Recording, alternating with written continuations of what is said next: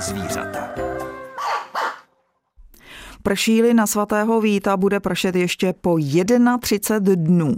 To tvrdí pronostika připadající na dnešní den. Já si myslím, že to tak nedopadne, protože nám krásně svítí sluníčko. Na tento den a tuto hodinu, ale taky na stanici Český rozhlas České Budějovice připadá pořad Máme rádi zvířata. A to je fakt, který platí. Dnes v něm bude pokračovat seriál o historii zoo Hluboká nad Vltavou. S kastelánem Hlubockého zámku Martinem Slabou se budeme věnovat za zakladateli Adolfu Schwarzenberkovi, který tuto zoologickou zahradu 1. května 1939 založil. Začneme si povídat ale až po písničce. Dobrý a zajímavý poslech vám od mikrofonu přeje Jitka Cibulová Vokatá. To by nebylo fér, tak se jmenovala písnička Hany Zagorové. My tady budeme velmi fér s hlubockým kastelánem Martinem Slabou. Budeme si povídat o pořadu nebo v pořadu máme rádi zvířata o Adolfu Schwarzenberkovi, který založil zoo Hluboká před 84 lety. O její historii a první významnou osobností s ní spojenou bude hlavně dnes řeč. Eh, Adolf Schwarzenberg a Afrika je velká kapitola, která určitě se vznikem nepřímo souvisí. Já vás zdravím, dobrý den. Dobrý den přeju. Mám pravdu? Eh, máte pravdu, ono to vlastně souvisí přímo. Adolf Schwarzenberg, když skončila první světová válka, tak měl veliký sen. Eh, chtěl se vypravit na velké báječné safari do Afriky. Bohužel dlouhou dobu mu trvalo, než našel peníze, než si našel volný čas, než se vůbec situace doma sklidnila. On poprvé vyjádřil tu touhu už v roce 24, tehdy se chystal na velkou expedici se svým přítelem Alexandrem Turntaxisem. Představte si, že do Afriky si měli vydat dva pánové. Jednomu bylo 34, druhému bylo 74. Eh, nakonec Adolf se omlouvá, říká, že to nejde, že má velké starosti. Ani na druhou výpravu v roce 26 se nevydá. Nakonec se spolu nevydají nikdy a Adolf uspořádá svou vlastní výpravu v roce 1929. Poprvé cestuje se svými kamarády, šlechtici, ale v roce 1930 udělá zásadní životní krok, překvapí své okolí, protože ve 40 letech se ožení. A už na svatební cestu bere svou manželku, lucemburskou princeznu Hildu Sofii. K té se určitě ještě dostaneme, ale co ho vedlo k tomu, že se do té Afriky e, vypravil? E, součástí životního stylu každého šlechtice byl lov. Šlechta byla zvyklá lovit a Adolf primárně toužil ulovit tu velkou africkou pětku. On si chtěl zároveň potvrdit, že je sportsman, že lov byl tehdy považován za sport a on dokonce dával rozhovory do novin, kde byl prezentován jako velký sportovec a máme takový krásný rozhovor, kde, kde, napsa, kdy, kdy sedí redaktor a říká, před mnou sedí pan Schwarzenberg, na první pohled nevypadá jako velký africký lovec, nemá široká hrnatá ramena, ale když se na ně podíváte, vidíte historii v jeho očích a vidíte jeho zatnutou pěst, tak vidíte, že máte před sebou velmi chladného a eh, bystře uvažujícího lovce, sportovce. Vy jste k takovýmto dokumentům přišel díky tomu, že jste pátral po osobnosti Adolfu eh, Schwarzenbergovi. Eh, s manželkou jste napsali o něm knihu. Eh, těch dopisů bylo víc a jeden z nich napsal třeba tatínek Adolfa Schwarzenberga a ten pohled byl zase úplně diametrálně odlišný. Těch dopisů jsou stovky a stovky, ano. to bylo naše velké štěstí. Eh, Adolf Schwarzenberg do Afriky jezdil s tehdy nejslavnějším československým bílým Bedřichem Machulkou. A teď si představte situaci, kdy tatínek už je nemocný, je unavený, posílá svého syna do Afriky. Adolf sám si uvědomoval, že to je nebezpečné, dokonce před první cestou udělal závěť. A ten tatínek píše dopis Bedřichu Machulkovi a říká mu, pane, eh, tento dopis zůstane pouze mezi námi, já vám svěřuju to nejcennější, co mám, mého syna on eh, sám bude v Africe, dávajte na něj pozor, že děti, můj syn často bývá nervózní, často, často špatně střílí. Dejte mi tam na něj prosím pozor. A tím vidíte ten nádherný rozpor mezi tou image v novinách a tou realitou. Takže nebyl takový tvrdák, jak to na první pohled vypadalo, že by přišel do Afriky a všechno to tam postřílel, ale že ten obdiv těm zvířatům určitě měl. On byl velmi uvážlivý lovec, On uh, za, prvé, za prvé on si musel platit peníze za to, jaká zvířata a v jakém množství smí střílet, takže on byl uvážlivý, on i šetřil, každou ránu zvážil a jak potom běžel čas, jak běžela 30. léta, tak je vidět, že už ukojil tu horečku loveckou a na konci 30. let ve svých dopisech píše například, že měl ještě licenci na to, aby střílel žirafy, ale rozhodně střílet nebude, protože mají přece tak krásné oči hnědé.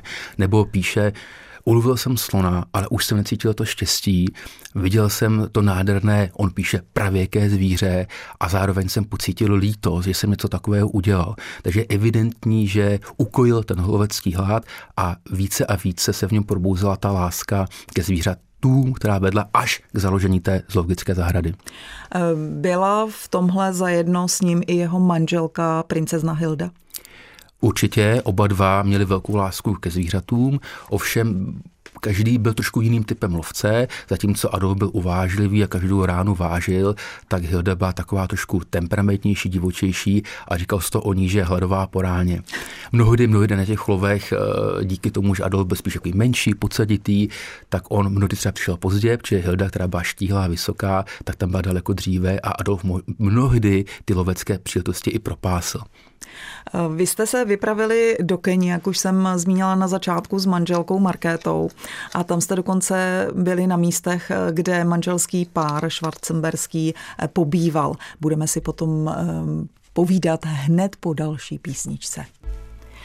Na stanici Český rozhlas České Budějovice v 9 hodin a 19 minut posloucháte pořád Máme rádi zvířata.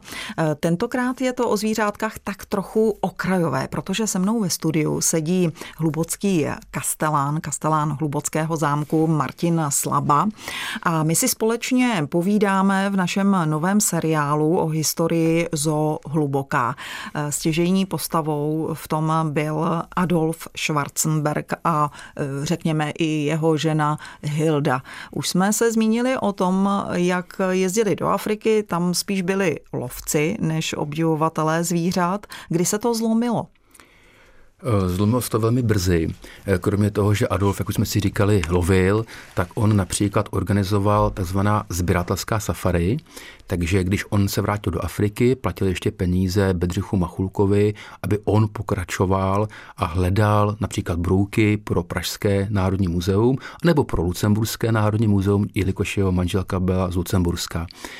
A druhým, a ještě můžeme říct, že vlastně ty úlovky byly velmi skvělé. E, pánové doktoři z Národního muzea v Praze psali fantastické dopisy, říkali, vaše zásilky jsou naprosto prima a dokonce potěšili Schwarzenberga tím, že mu ohlásili, že se našli naprosto nové druhy brouků, takže na počest Bedřicha Machulky, Bílého lovce a samotné Adolfa Schwarzenberga někteří brouci dnes nesou jejich jména, například tedy jeden krásný Zlatohláve, který žije kdesi v Ugandě, se právě jmenuje Machulka Jí na počest Schwarzenberkova dvorního bílého lovce. A pak ještě tam byl, byla jedna rovina spojená ze zvířaty a to bylo to, že Adolf Schwarzenberg v roce 1935 se chtěl proslavit jako režisér eh, filmu o zvířatech v Africe, takže investoval do toho velké finanční prostředky, ale tentokrát neuspěl, skončil to velkým krachem, dokonce se i pohádal právě se zmíněným Bedřichem Machulkou, a eh, utopil v tom peníze. Film, si, film se natočili, má 19 minut, ale rozhodně se tím filmem neproslavil a rozhodně ani nezbohatil. A o čem byl ten film? Eh, ten film právě byl o zvířatech a o domorodých kmenech. Oni to dělali tak, že si nakoupili techniku, protože chtěli jako první vůbec natáčet autentické zvuky zvířat v terénu. Takže z, na, takže z vozu natáhli třeba 200 metrový kabel s mikrofonem, který umístili do mršiny zebry a vlastně počkali, až přijdou lvy a takhle vlastně nasnímali autentické zvuky hodující lvů. To se jim opravdu podařilo, ale ta kvalita byla mizerná. Oni měli špatný přístroj, ten se vůbec nehodil k natáčení v divočině a hlavně Adolf udělal ještě klíčovou chybu, že šetřil peníze na kvalitním režisérovi, až na Nairobi si dal inzerát do novin a přihlásil se mu nějaký dánský podvodník, s kterým velmi záhy ukončil spolupráci a pak to všechno odřel chudák Bedřich Machulka. Hmm. A ještě nakonec vlastně se s Adolfem pohádali a málem se i rozešli. Eh, tyhle informace jste získal jenom z těch historických pramenů, anebo také mm, v době cesty, kterou jste tam podnikl s manželkou v roce 2014. Vy jste se dostal na místa, jak jsem řekla už eh, na začátku pořadu, eh, kde Adolf Schwarzenberg s manželkou bydleli. Mm-hmm. A dokonce tam ty stopy do dneška po nich zůstaly. Oni si v roce 1933 na 999 let pronajali obrovský kus divočiny, kterému se řekl farma, ale v reálu to byla divočina. Tam si postavili velkorysý panský dům, kde spolu zhruba každou druhou zimu pobývali a do dneška se tam dochovalo množství hmotné kultury, stop po švarcemberském páru. A otázka zněla? Eh, ty stopy, že jste vlastně tam ještě mluvili třeba s lidmi, eh, kteří eh, se s nimi setkali, nebo si na ně vzpomínali, nebo se to tradovalo třeba to povídání, takže co jste se tam třeba o nich dozvěděli? My jsme vlastně tu knížku jako takovou měli de facto hotovou, protože my jsme vycházeli primárně z těch archivních pramenů, které jsou tady v našich českých archivech a tam se nám vlastně podařilo už dělat hlavně fotky toho současného stavu a samozřejmě měli jsme to štěstí, jsme našli například dámu, byla to, byla to švar, švýcarská farmářka, která si jako malá holčička měla šanci ještě Adolfa Schwarzenberga prohlédnout a říkala, že to byl eh, jako, má to říkala anglické, to byl jako velmi zábavný a upovídaný muž a že, že jako působil velmi, velmi jako sofistikovaně a jako fantastickým dojmem. A pak ještě říkala, že naopak jeho manželka, princezna Hilda, působila velmi plaše. Mm-hmm. Vraťme se zpátky do Čech z Afriky. Eh, kdy to začalo? Začalo to oficiálně 1939, ale ten začátek určitě je daleko, daleko dřív. Eh, ty začátky jsou spojené se Starou oborou, což je, což je místo severně od městečka Hluboká. Totiž Adolf, se oženil, tak on se svojí manželkou nikdy nebyli úplně šťastní na Hlubuckém zámku a velmi rádi spolu pobývali právě ve Staré oboře. Eh, ten příběh ještě krásnější, složitější v tom, že oni v roce 1931 si ze Šumavy přinesli dřevěný lovecký zámeček, kterým se jim tam stal základnou a víme, že minimálně už v roce 31 se ve Staré oboře objevují exotická zvířata. Byly tam klokani, byly tam štrosy z Jižní Ameriky, z Afriky, byly tam azijské, africké antilopy. Bohužel těch zmínek, ty zmínky jsou velmi kusé, nevíme, nevíme těch zpráv velmi mnoho, ale například víme, že ve Staré oboře Adolf choval klokany, patrně jednou to bylo někde na přelomu let 31-32, nějací mladí hoši ty klokany vyplašili, ty utekli a čtyři utekli na malý rybníček, prolomil se pod nimi let a ti klokani se utopili, pak to vyšetřovali četníci. To musel být docela pro místní obyvatele asi šok, když v hospodářství měli jenom krávy, koně, slepice, drobné zvířectvo a najednou klokan na rybníku. Tohle to všem bylo všechno, řekněme, intimně schováno v té staré oboře uh-huh. a právě tehdy se Adolf, nebo Adolf dojde k zá závěru, že by možná vlastně byla škoda, aby ta zvířata, která on chová ve staré oboře, viděl pouze on, jeho manželka nebo švarcemberský personál a tam někde se vlastně rodí ty úvahy, že by možná stalo za to přinést zoologickou zahradu poblíž loveckého zámku Ohrada a zpřístupnit což se začalo dít někdy v roce 1938. A do tohoto roku se vrátíme po další písničce.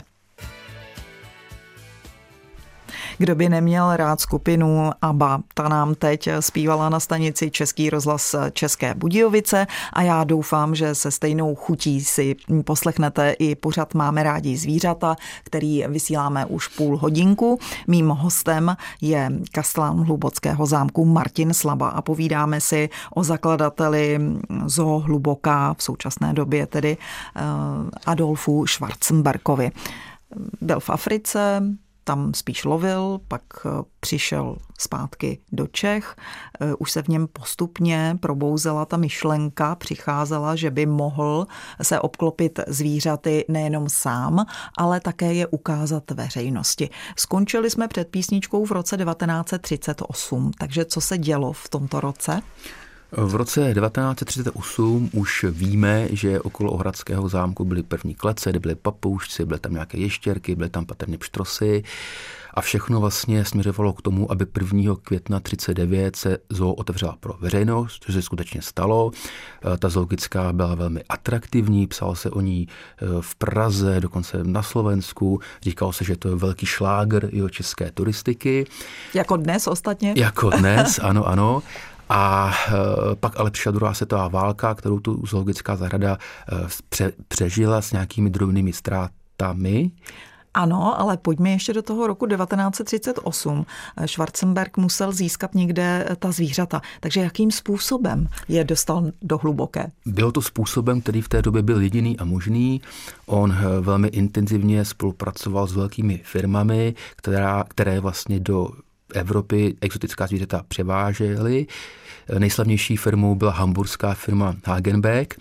To byl vlastně člověk, který se tím živil už tuším ve druhé nebo ve třetí generaci, kdy vozil exotická zvířata nejen z Afriky, ale i z Jižní Ameriky. Tam si vlastně švarcemberská administrativa podle Adolfova přání ty zvířata objednávala. Víme, jestli to někdy firmě z Hamburgu podařilo, někdy se to nepodařilo, ale řada těch zvířat právě přicházela prostřednictvím této firmy.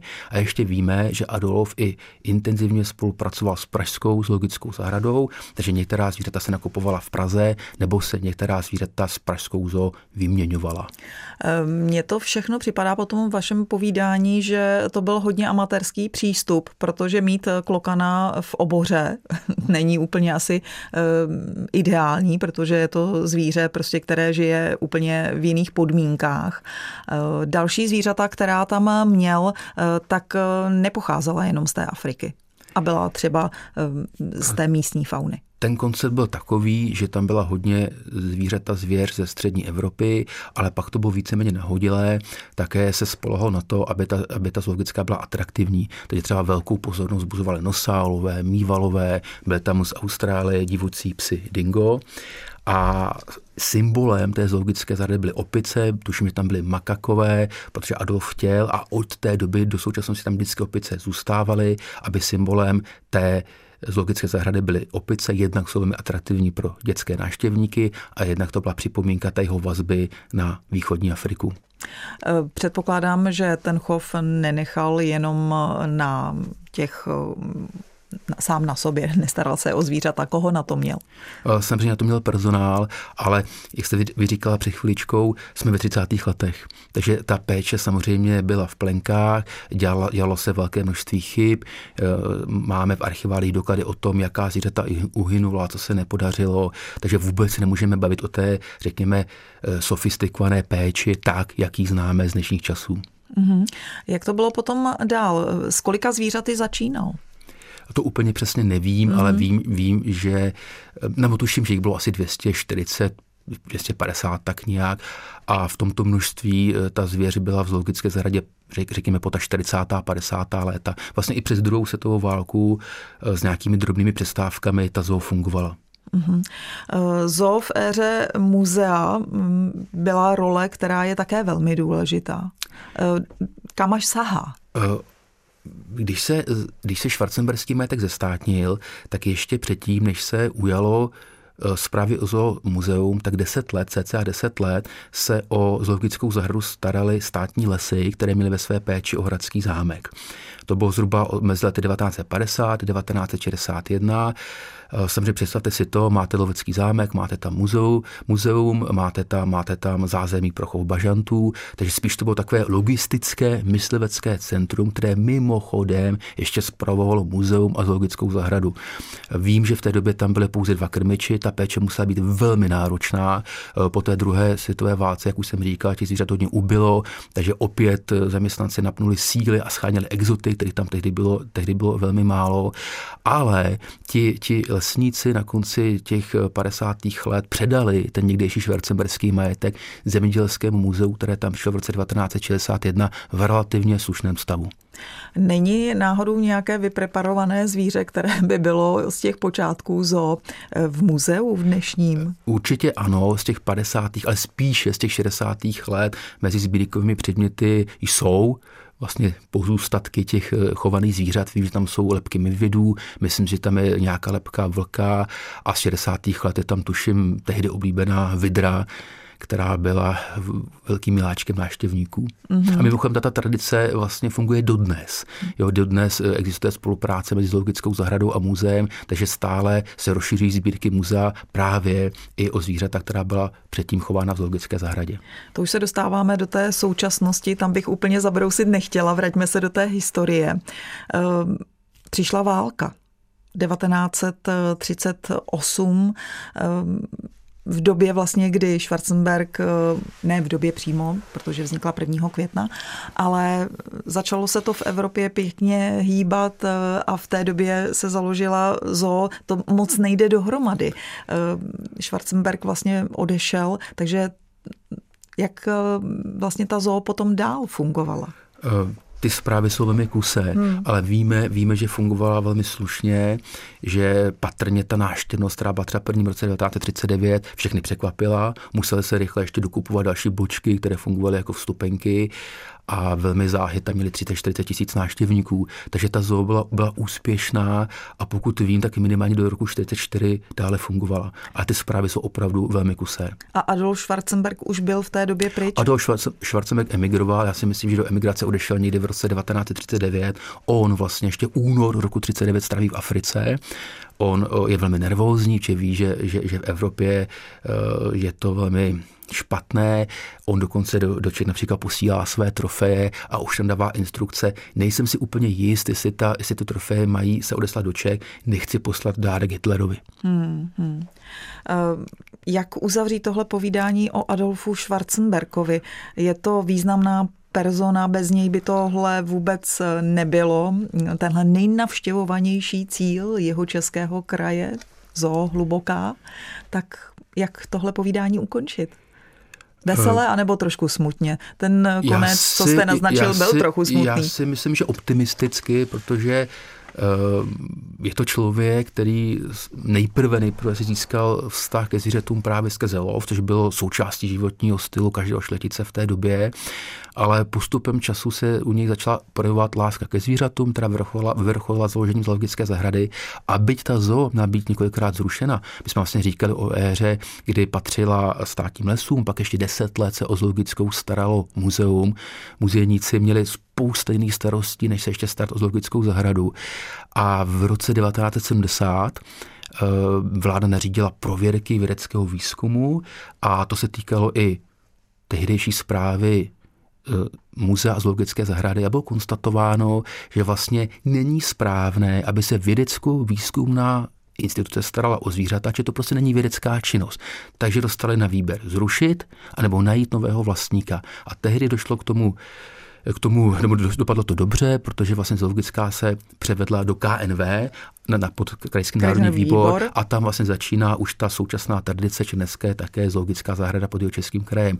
Takže já bych to řekl, to bylo rozhodně optimistické, dobře to dopadlo. Díky Adolfovi Schwarzenberkovi a jeho lásce ke zvířatu dnes máme v Jižních Čechách fantastickou zoologickou zahradu. Spoustu zajímavých informací o zakladateli Hlubocké zoo jsme dnes slyšeli od Martina Slaby, kastelána zámku v Hluboké nad Vltavou a taky dlouholetého ředitele Národního zemědělského muzea Ohrada v Hluboké nad Vltavou. Díky moc za ně, za vaši návštěvu v Českobudějovickém studiu Českého rozhlasu. Pořád máme rádi zvířata o historii zmíněné zoologické zahrady končí. Program naší stanice samozřejmě pokračuje, ať už strávíte následující hodiny jakkoliv Přeji vám, aby vám u toho bylo dobře. Mějte krásné dny, loučí se s vámi Jitka Cibulová Vokatá. A loučí se sami i Martin Slaba. Až příště naštívíte zoologickou zahradu, vzpomeňte si na Adolfa Schwarzenberka. Hezký den přeju, nashledanou.